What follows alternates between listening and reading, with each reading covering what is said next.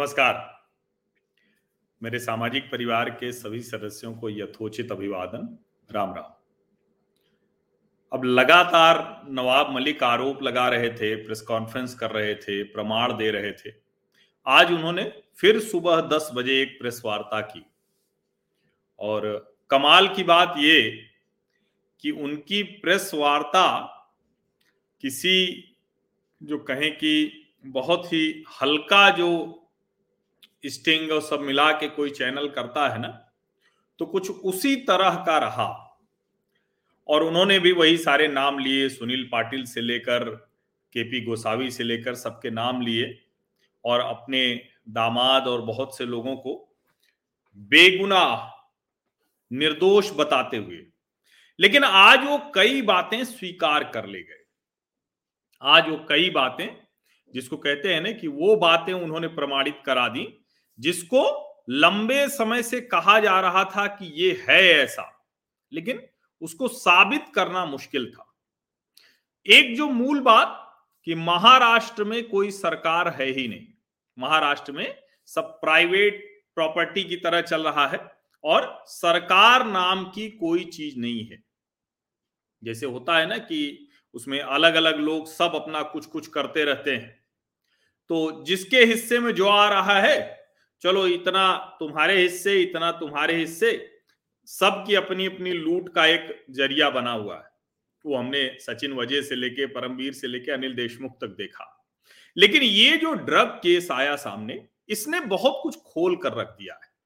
और उसमें जो सबसे महत्वपूर्ण बात है, आज नवाब मलिक की जो प्रेस कॉन्फ्रेंस है, ये सबको देखना चाहिए। पता नहीं क्यों, बहुत से चैनलों ने आज उसको लाइव नहीं काटा। मेरा तो ये मानना है कि सभी चैनलों को नवाब मलिक की पूरी प्रेस कॉन्फ्रेंस दिखानी चाहिए। और उससे समझ में आएगा कि जो बार बार ये कहा जा रहा था कि आर्यन खान के पास से तो ड्रग ही नहीं मिला, आर्यन खान तो दोषी ही नहीं है। तो अब ये सब बातें कितनी आसानी से समझ में आती हैं कि कहाँ मुश्किल हो गई है, कहाँ इतनी गहरी चोट लगी है, कहाँ दर्द इतना ज़्यादा हो रहा है, वो सब आज सामने आ गया। और उसको समझने के लिए कुछ करने की ज़रूरत नहीं है, सिर्फ़ नवाब मलिक की पूरी बात सुनने की ज़रूरत है। जो लगातार नवाब मलिक भारतीय जनता पार्टी के साथ आरोपियों को जोड़ रहे थे, आज वो नवाब मलिक विनय मुद्रा में आ गए थे। आज उनका गुस्सा खत्म सा हो गया था। और आज वो कह रहे हैं कि देखिए, ये जो स्थितियाँ हैं इन स्थितियों में हम पार्टियों को नहीं लड़ना चाहिए। आप ध्यान से सुनिएगा जो मैं कह रहा हूँ। वो कह रहे हैं कि इन स्थितियों में हम पार्टियों को नहीं लड़ना चाहिए। और मैं तो कहूँगा कि भारतीय जनता पार्टी समीर वानखेड़े को किनारे कर दे। मैं कहूँगा कि भारतीय जनता पार्टी जो गोसावी है उसको किनारे कर दे। मैं कहूँगा कि सुनील पाटिल को किनारे कर दे। ऐसे वो ढेर सारे नाम ले रहे थे। अब उसमें पता नहीं किसके किसके नाम ले रहे थे, वो नाम हम लोगों को क्यों पता होगा? हम लोग कोई ड्रग के कारोबार में तो है नहीं। तो वो तो उन्हीं लोगों को पता होगा जो ड्रग के कारोबार में है, जो वसूली के, फिरौती के, हवाला के, ब्लैकमेलिंग के, इस सब कारोबार में हो, उन सबको पता होगा। तो वो वही लोग जाने। लेकिन हम लोगों को जो समझ में आया आज की उस प्रेस कॉन्फ्रेंस से एक पत्रकार के तौर पर, कि ये जो कहा जा रहा है कि ड्रग रैकेट जो है, जो अंडरवर्ल्ड का है और जो बॉलीवुड है, उसमें जो पॉलिटिशियन है और अधिकारी हैं। ये जो गिरोह बंदी है ना, वो गिरोह बंदी बहुत संगठित तरीके से चल रही थी, लेकिन समीर वानखेड़े के अभी के जो छापे पड़े, उसने इस तंत्र को हिला दिया। अब ज़ाहिर है, हम लोग अब तो जो ये वेब सीरीज़ आती हैं, जो बहुत सी चीज़ें आती हैं, वो बहुत स्पष्ट तौर पर बताता है कि कैसे जो है, ये जब इस तरह की चीज़ें खुलती हैं तो कई लोग उसमें सही साबित होते हैं, कई गलत साबित होते हैं, उसी के बीच में से कोई आके बताता है। तो वो सब हम लोगों को पता है। इसलिए इस मामले पर अब जाना कि फलाना का नाम ये है, आज सोचिए, आज की प्रेस कॉन्फ्रेंस में जो उन्होंने ट्वीट किया था कि सैम जो है, उसका नाम सेनिविला है, ऐसे करके नाम वो बता रहे थे। अब ये सब भी उनके लिए महत्वपूर्ण हो गया है। और उन्होंने इसी में एक बात और कह दी। उन्होंने कहा कि मैंने दामाद से बात की।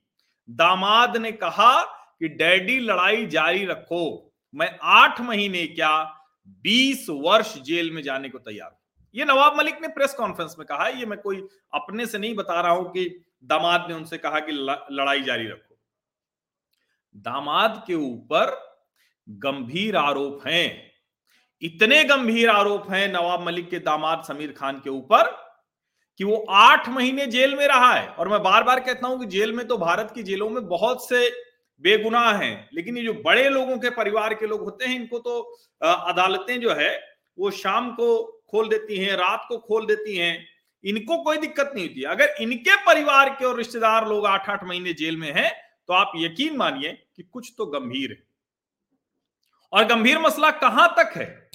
शरद पवार और सोनिया गांधी के आशीर्वाद से चल रही उद्धव ठाकरे की सरकार, उस सरकार में, नवाब मलिक कह रहे हैं कि हवाला का कारोबार खूब हो रहा है, उस सरकार में एक दूसरे को, जिसको हम कहें कि नीचा दिखाने के लिए किसी भी तरह की हरकत हो रही हो कैसी कैसी हरकतें वो मैं नहीं बता सकता, उसका एक ज़िक्र सिर्फ़ समझिए, नवाब मलिक कह रहे हैं कि नहीं समीर वानखेड़े तो कई औरतों को भी धमकी दे रहा है, महिलाओं को भी धमकी दे रहा है, फ़ोन पे धमकियाँ दे रहा है क्या क्या कह रहा है, मैं नहीं बता सकता। अब ये जो सब सामने आता है ना, ये बता रहा है कि दरअसल नवाब मलिक इस सबको बहुत अच्छे से जानते हैं। जितना ये जो खतरनाक, सड़ा हुआ, गला हुआ, घटिया, नशे के कारोबारी अंडरवर्ल्ड से रिश्ते रखने वाला, ये जो संबंध है, ये संबंध रखने वाले लोग ये सब के सब नवाब मलिक की जानकारी में।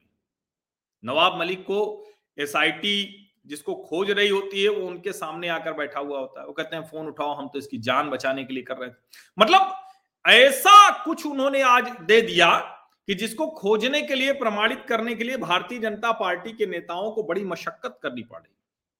और भाजपा के एक युवा मोर्चा के जो मुंबई अध्यक्ष रहे, मोहित कंबोज, उन्होंने जो आरोप लगाए, लगभग वो सारे आरोप आज सत्यापित होते हुए दिखे हैं। और जिस तरह से नवाब मलिक ये सब कह रहे हैं तो इसका यह भी प्रमाण जाता है कि पूरी एनसीपी शरद पवार, इन सब लोगों को सब जानकारी। और क्या पूरी महाविकास अघाड़ी की जो सरकार है, ये सरकार सिर्फ़ यही सब कर रही है? और अगर ये सब नहीं कर रही होती तो आखिर जिनके ऊपर आरोप लगे, वो सारे लोग अभी तक गिरफ़्तार क्यों नहीं हुए? क्योंकि आज की प्रेस वार्ता में एक तरह से स्वीकारोक्ति सब कर रहे हो पूरी तरह से स्वीकारोक्ति कर रहे हैं और वो ये बता रहे थे कि नशे के कारोबारियों पर चोट से कैसे वो पूरा का पूरा तंत्र हिल गया है। और ये जो तंत्र है, ये शिवसेना, एनसीपी और कांग्रेस की सरकार में फल फूल रहा है, पुष्पित पल्लवित हो रहा है। ये बड़ा महत्वपूर्ण है, इसको समझना चाहिए, इसको जानना चाहिए। और जब नवाब मलिक प्रस्वार्ता कर रहे थे तो मैंने कहा ना, पहले तो उन्होंने ढेर सारे आरोप लगाए, सब कुछ कहा, उन्होंने कहा कि उसके जो भानुशाली है, पाटिल है, इस सब के तो पता नहीं किसके किसके साथ चित्र है, उस पर मत जाइए। अब वो बैकफुट पर आ गए। वो ये कहते हुए कि इनके तो पता नहीं किससे किससे हैं ज्योतिरादित्य सिंधिया थे तो उसकी फ़ोटो थी, उसको यहाँ फ़ोटो थी, ज्वाइन कराते हो, पता नहीं क्या क्या बता रहे और कह रहे कि अब उसकी बात मत कीजिए। फ़ोटो के आधार पर मत कहिए कि कौन दोषी है। और जब वो सुर में नरमी लाते हैं तो क्या कहते हैं? कहते हैं कि भाई, भाजपा को तो चाहिए हमारे साथ आ जाए अब, और इन इन लोगों को किनारे कर दे। कौन कौन लोग? जिसकी वजह से पहली बार नवाब मलिक का दामाद फंस गया, जिसकी वजह से पहली बार बॉलीवुड में इतने गहरे ये नेटवर्क है, वो समझ में आ गया। और उनको किनारे करके भारतीय जनता पार्टी, वो चली जाए इनके साथ। और देखिए, मैं भाजपा को चेतावनी दे रहा हूँ कि अगर गलती से भी उन्होंने जरा सा भी कुछ नरमी बरती, हालाँकि नरमी बरती नहीं, मैं बार बार कह रहा हूँ, देखिए, जो नवाब मलिक ट्वीट कर रहे थे, मैं आपको बताता हूँ, ये इसको समझेंगे तो आप समझ में आएगा कि आखिर नवाब मलिक जो है, वो कहाँ फंस गए हैं? नवाब मलिक ने आज का जो, की जो प्रेस कॉन्फ्रेंस की, उसमें कह रहे हैं कि, भाई, हम तो चाह रहे हैं कि भाजपा हमारे साथ आ जाए, इस नशे के कारोबार को हम खत्म करेंगे। उससे पहले उन्होंने क्या कहा था? उससे पहले उन्होंने कहा कि देखिए, सब कुछ सामने आ गया है और अब ये लोग बचेंगे नहीं। और उसमें वो खास करके जब आर्यन खान मामले से कहा गया कि हटा दिया गया है तो सच ये है कि हटाया तो गया नहीं था। मैंने तुरंत आपको बताया था कि ये नवाब मलिक की चुनौती बढ़ने वाली है, मुश्किल बढ़ने वाली। तो अब वो इसको स्वीकार कर रहे हैं। और इसीलिए वो अब सैम डिसूजा के नाम को सैनविले स्टेनली डिसूजा नाम है, ये बताना चाह रहे हैं। अब वो ऑडियो रिकॉर्डिंग सामने ला रहे हैं। तो भैया, आपकी तो सरकार थी। अब वो एडवोकेट प्रदीप नाम्बियार और राजू, राजकुमार बजाज, आर के बजाज उनको बता रहे हैं कि ये लोग दलाली करते हैं, ये लोग चैनलों के नाम पर ये सब करते हैं। तो भाई अगर ये सब कर रहे थे तो अभी तक इनको आपने क्यों नहीं गिरफ़्तार किया? क्योंकि आर के बजाज कोई आज से तो है नहीं। आर के बजाज तो लंबे समय से इस तरह की चीज़ों में उनके नाम आता रहा है। तो सवाल ये है कि तब इन लोगों को क्यों नहीं पकड़ा गया? और क्या अब ये सारी बातें करके सिर्फ़ और सिर्फ़ ये कोशिश है? फिर से मैं कह रहा हूँ कि सिर्फ़ और सिर्फ़ ये कोशिश है कि किसी भी तरह से, किसी भी तरह से ये कर दिया जाए कि ये पूरा मामला गड्ढमड्ढ हो जाए। नवाब मलिक को भारतीय जनता पार्टी वो उनके दामाद को छोड़ दे, बेगुनाह साबित कर दे और आगे वो बोलते हैं।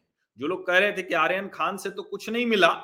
आज नवाब मलिक कह रहे हैं कि भाई अगर कोई पीता है, नशा करता है तो उसको छुड़ाया जाए, रिहेबिलिटेशन सेंटर भेजा जाए। अभी तक तो कल को समझा रहे थे वो सबको कि अरे कोई केस ही नहीं बना है, कुछ हुआ ही नहीं है। अचानक क्या हो गया?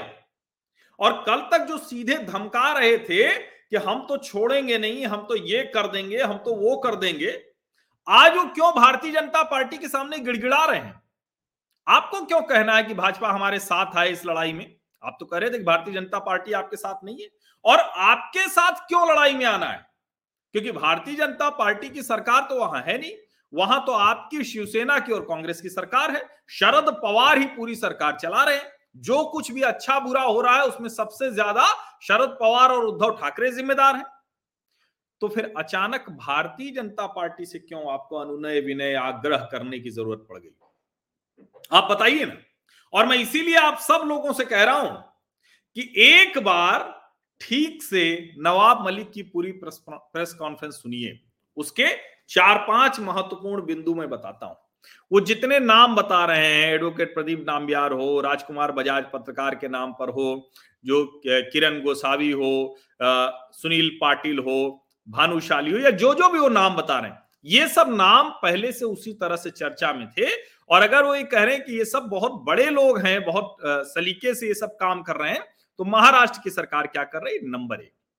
नंबर दो, जितने आरोप मोहित कंबोज ने लगाए, उनमें से किसी का जवाब इनके पास नहीं है, सब वो गोल गोल घुमाते रहे। नंबर तीन, अभी तक जो कह रहे थे कि आर्यन खान और समीर खान पर कोई केस ही नहीं है तो उनका दामाद क्यों कह रहा है कि लड़ाई जारी रखो?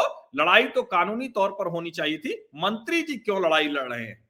नंबर चार, आर्यन खान ड्रग मामले में जब कहा जा रहा था कि कुछ है ही नहीं तो आज क्यों कहना पड़ा नवाब मलिक को कि बड़े घरों के बच्चे, बच्चों को ड्रग केसेज में फंसा कर वसूली होती है?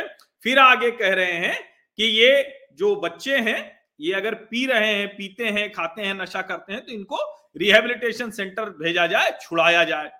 उसके बाद ज़्यादा महत्वपूर्ण ये कि वो कह रहे हैं कि, कई ऐसे लोगों के नाम हैं अभी आज मैं थोड़ा थोड़ा बता रहा हूँ, आगे और बताऊँगा।